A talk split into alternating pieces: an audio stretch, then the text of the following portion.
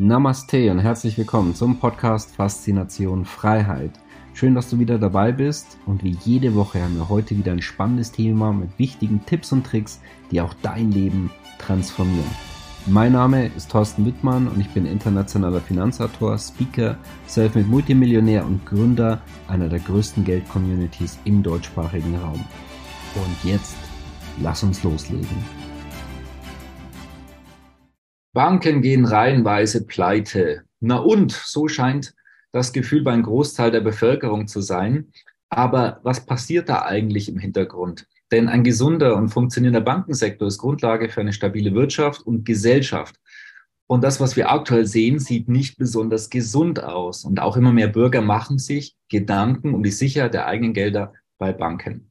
Ich freue mich, dass wir mal wieder und auch für ein wichtiges Update einen ausgewiesenen Experten zu diesem Thema zu Gast haben. Ich spreche von Ernst Wolf, auch genannt gerne der Wolf of Wall Street, denn er erklärt das Finanzsystem so, dass komplexe Dinge verstanden werden. Und das bereits seit über 40 Jahren mehrfacher Buchautor, Weltmacht, ähm, IWF, der Finanztsunami und auch das neue Buch über eine sehr interessante Institution, über das World Economic Forum, die Weltmacht im Hintergrund. So, lieber Herr Wolf, schön, dass Sie heute wieder dabei sind. Wie geht's Ihnen? Ja, vielen Dank für die Einladung. Ja, sehr gerne. Ich weiß, dass es heute wieder spannend werden wird. Ja, also starten wir doch mal mit dem, was aktuell passiert ist, weil die Menschen schauen weltweit auf die US- und europäischen Banken. Können Sie da mal mit eigenen Worten äh, zusammenfassen und beschreiben, was ist da jetzt eigentlich wirklich passiert? Ja, das andere interessanteste Phänomen an dem Ganzen ist ja, dass wir äh, so in Sicherheit gewogen werden, dass uns erzählt wird, dass es alles eigentlich nur Peanuts sind, dass wir mit einer kleinen Schwäche im Bankensystem da jetzt leben mussten und dass inzwischen alles wieder in Ordnung ist. Aber wenn man da genauer hinschaut, dann sieht man, dass die Größenordnungen wirklich phänomenal sind. Also in den USA sind vier Banken zusammengebrochen. Äh, bei drei Banken handelte es sich um den viertgrößten, um den drittgrößten und um den zweitgrößten Bankenzusammenbruch in der amerikanischen Finanzgeschichte. Also das alleine ist schon mal eine Größenordnung, die unglaublich ist. Also die größte jemals zusammengebrochene Bank, das war die Washington Mutual. Die hatte damals Assets von ungefähr 300 Milliarden.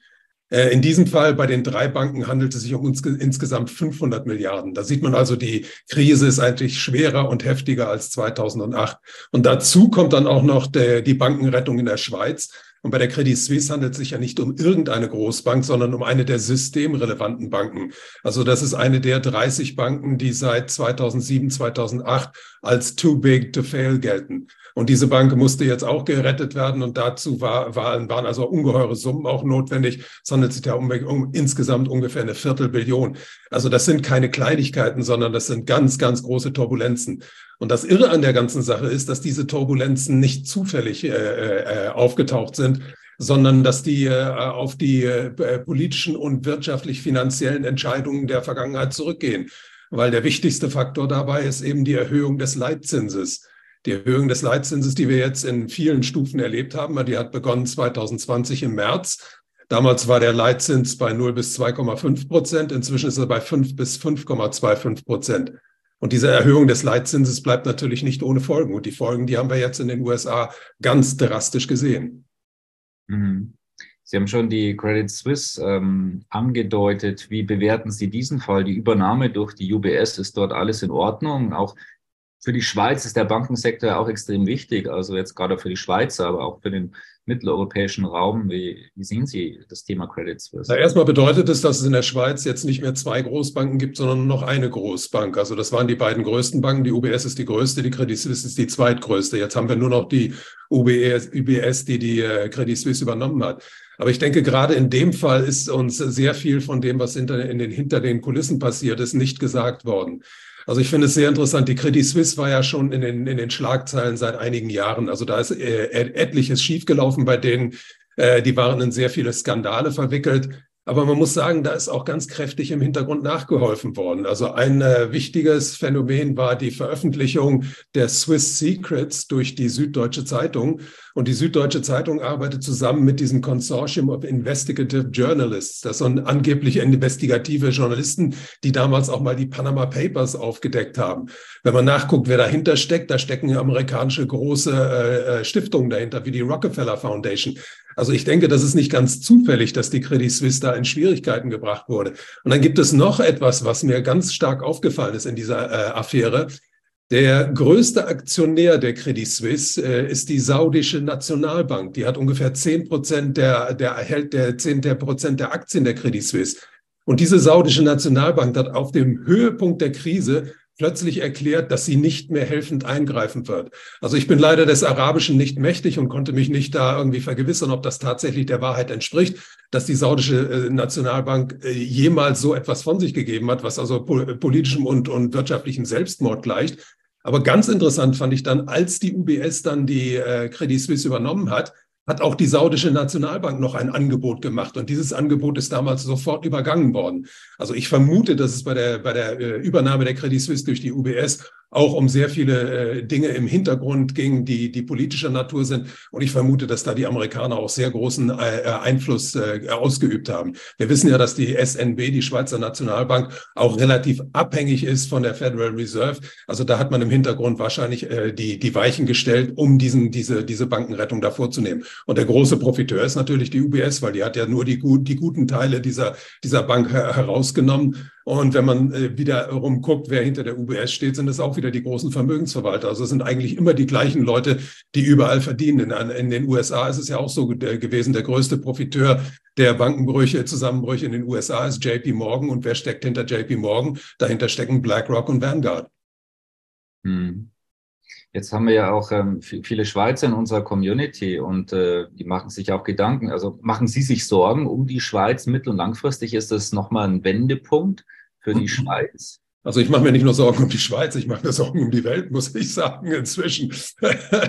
Weil äh, äh, da ist so viel im Hintergrund äh, im Gange. Und wir müssen das Ganze eigentlich sehen vor dem Hintergrund des wichtigsten äh, äh Phänomens im Moment. Und das wichtige, wichtigste Phänomen im Moment ist, dass im Hintergrund ein neues Finanzsystem vorbereitet wird. Also äh, wenn wir das mal ganz kurz geschichtlich aufrollen, äh, dann haben wir es äh, mit einem Finanzsystem im Moment noch zu tun, was nach dem Zweiten Weltkrieg geschaffen wurde, was über eine ganze lange Zeit ganz gut funktioniert hat. Wir haben dann irgendwann die Weltfinanzkrise von 2007, 2008 erlebt. Da ist das äh, Finanzsystem nur noch gerettet worden durch die Zentralbanken. Und die haben nur zwei Möglichkeiten, das System am Leben zu erhalten. Die können die Zinsen senken und die können Geld hineinpumpen. Und das haben sie auch gemacht. Die wissen aber genau, das kann man auf Dauer nicht tun, ohne das Finanzsystem zu zerstören.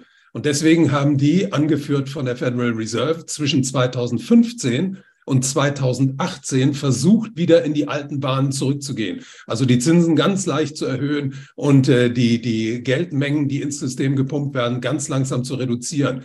Leider sind sie damit also wirklich voll gegen die Wand gefahren. Und zwar zu Weihnachten 2018 sind ja die Aktienmärkte weltweit äh, stärker zusammengebrochen als in den letzten 80 Jahren.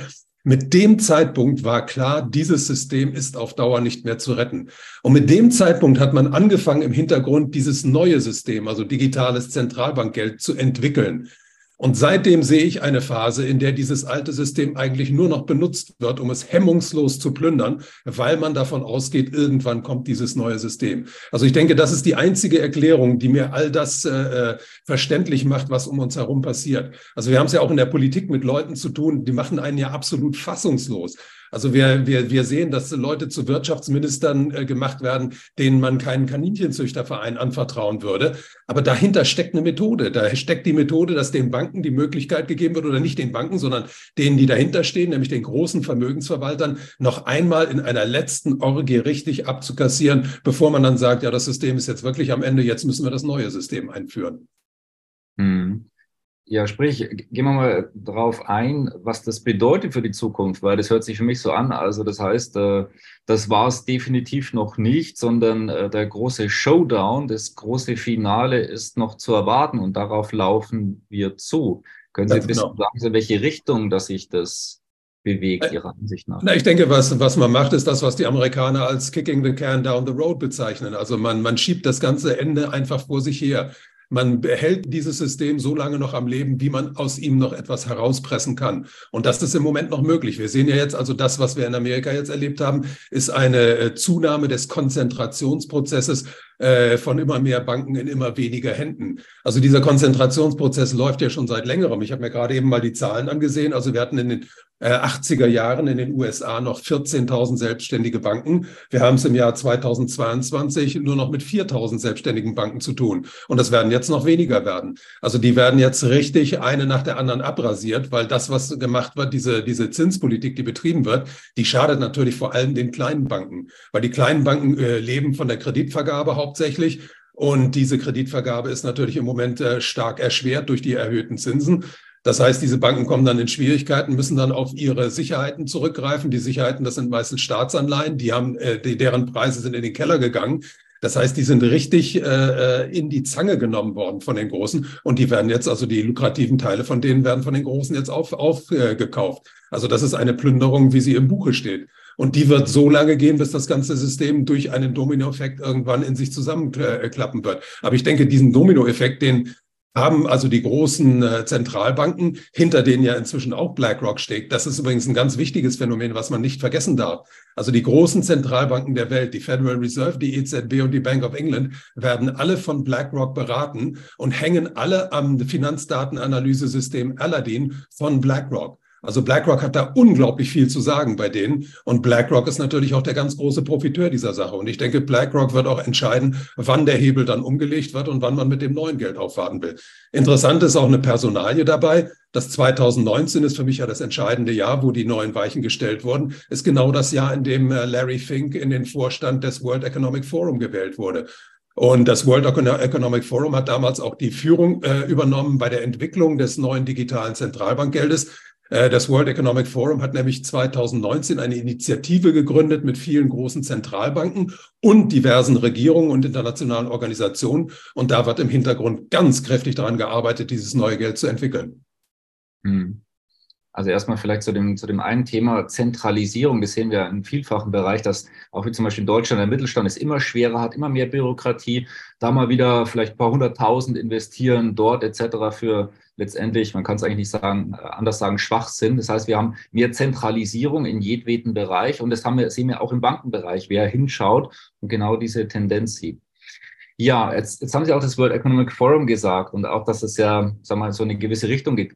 Glauben Sie, oder sehen Sie dort, dass es auch alles nach Plan läuft? Oder wird da improvisiert und vieles läuft eigentlich vielleicht auch nicht so? In, in, in ich, denke, ich denke schon, dass es da im Hintergrund einige Pläne gibt. Also ich weiß nicht, dass die also immer ganz äh, genau so 100%ig durchgezogen werden, aber äh, wenn ich mir die Entwicklung der letzten Jahre sehe, dann, dann sehe ich da Zusammenhänge, also wie gesagt, ich habe ja gerade erklärt, zwischen 2015 und 2018 hat man versucht, das System in die alten Bahnen zu lenken. Dann 2019, Januar, Februar ungefähr, war klar, das wird nicht mehr funktionieren. Was ist dann nach 2019 passiert? Also Larry Fink ist in den Vorstand des WEF. Das WEF hat angefangen, die Zentralbanken zusammenzuführen, um die neue Währung dann äh, einzuführen.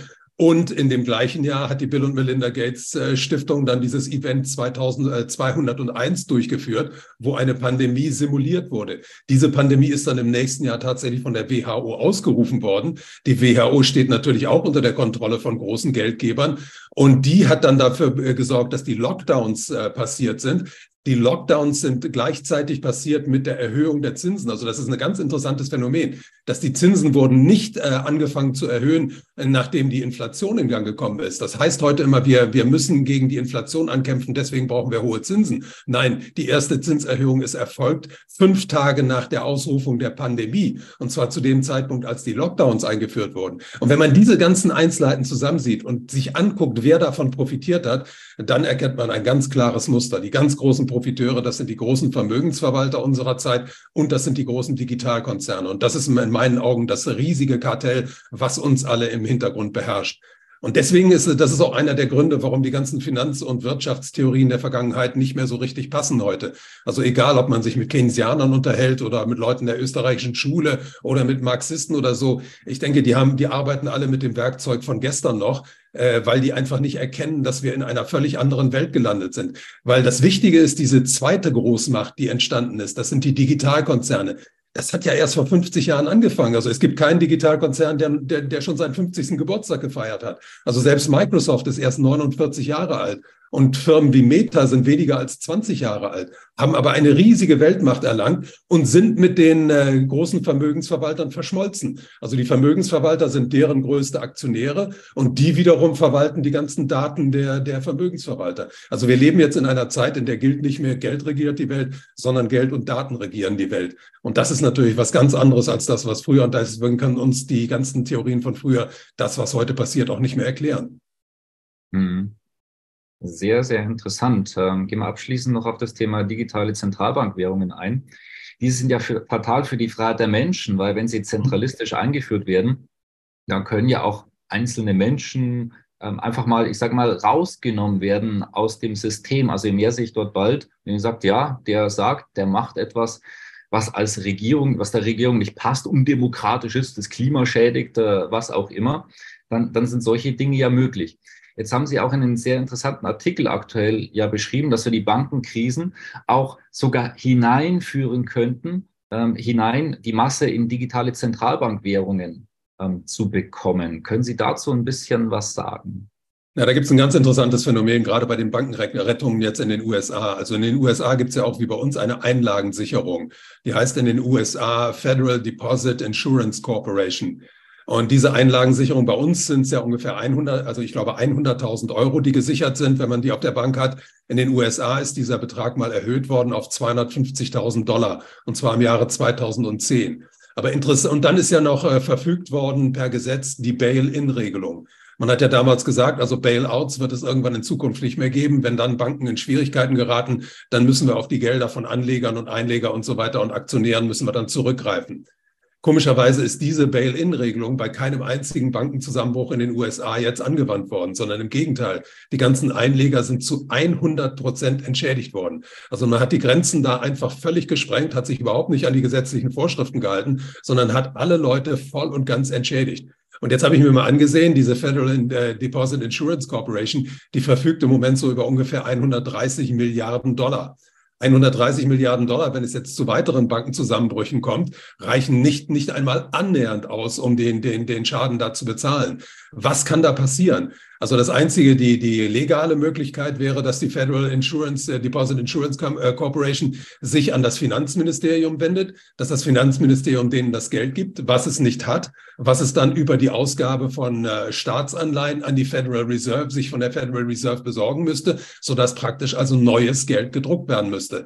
Das würde natürlich dazu führen, dass die Inflation unglaublich angeheizt wird. Und ich denke, das ist auch nicht das Ziel der Übung. Aber ich denke, es gibt eine zweite Möglichkeit, was passieren kann, wenn es jetzt zu einem Dominoeffekt kommt. Ich glaube, dass die äh, Anlei äh, äh, Einlagensicherung dann auftreten kann und den Leuten sagen kann, es tut uns leid, euer Geld ist weg, aber wir können es euch zurückzahlen und zwar in Form des digitalen Zentralbankgeldes. Ihr müsst nur einfach auf eurer Wallet oder einem auf eurem Computer oder auf eurem Handy eine Wallet eröffnen und dann können wir uns euch das Geld in Form des neuen Geldes zurückzahlen. Ich denke, das ist eine ganz realistische Möglichkeit. Ich glaube, dass man darauf hinaus arbeitet im Moment.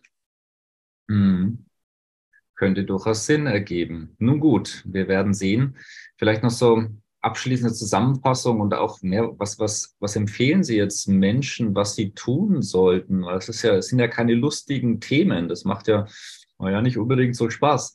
Ähm, also, vielleicht also ich kann den, was, was können wir tun?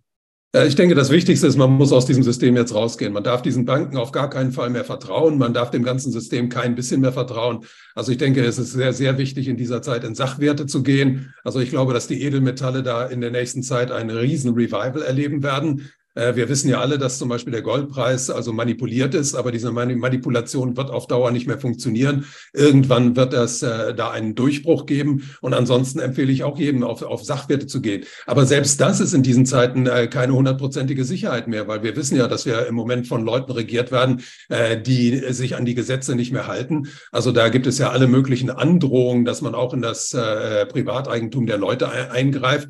Dann werde ich immer gefragt, ja, wohin kann ich denn fliehen? Ich glaube auch nicht, dass man in irgendeinem Land auf der Welt sicher ist. Also ich denke, man muss wirklich die Augen offen halten, sich links und rechts immer umgucken, was passiert. Und man muss sich auch einfach mit der Tatsache abfinden, dass wir dieses digitale Zentralbankgeld wahrscheinlich nicht werden abwenden können. Aber richtig interessant wird es ja dann erst, wenn das eingeführt ist weil dieses neue Geld wird nicht funktionieren, weil Geld funktioniert so nicht. Historisch gesehen hat es nie so funktioniert und es wird auch nicht so klappen. Aber wir können ja vielleicht noch mal ein Interview machen über CBDCs und dann äh, da so ein bisschen in die Einzelheiten einsteigen, weil da gibt es noch wirklich ganz interessante Einzelheiten, die den meisten Leuten bisher verborgen geblieben sind.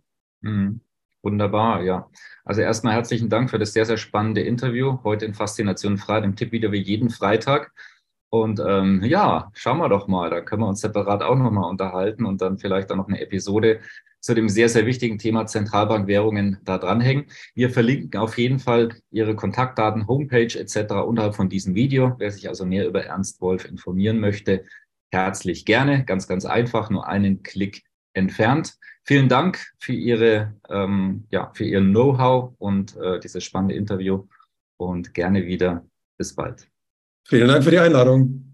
Schön, dass du wieder dabei warst. Wenn dir der Podcast gefällt, erzähle gerne dein Umfeld davon, so dass auch dieses von den Inhalten profitieren kann. Und falls du es nicht schon gemacht hast, abonniere den Kanal, damit du künftig keine Folge verpasst und vor allen anderen informiert bist. Gerne kannst du uns auch einen Kommentar und eine positive Bewertung bei Apple Podcast dalassen. Bis zum nächsten Mal, dein Thorsten Wittmann.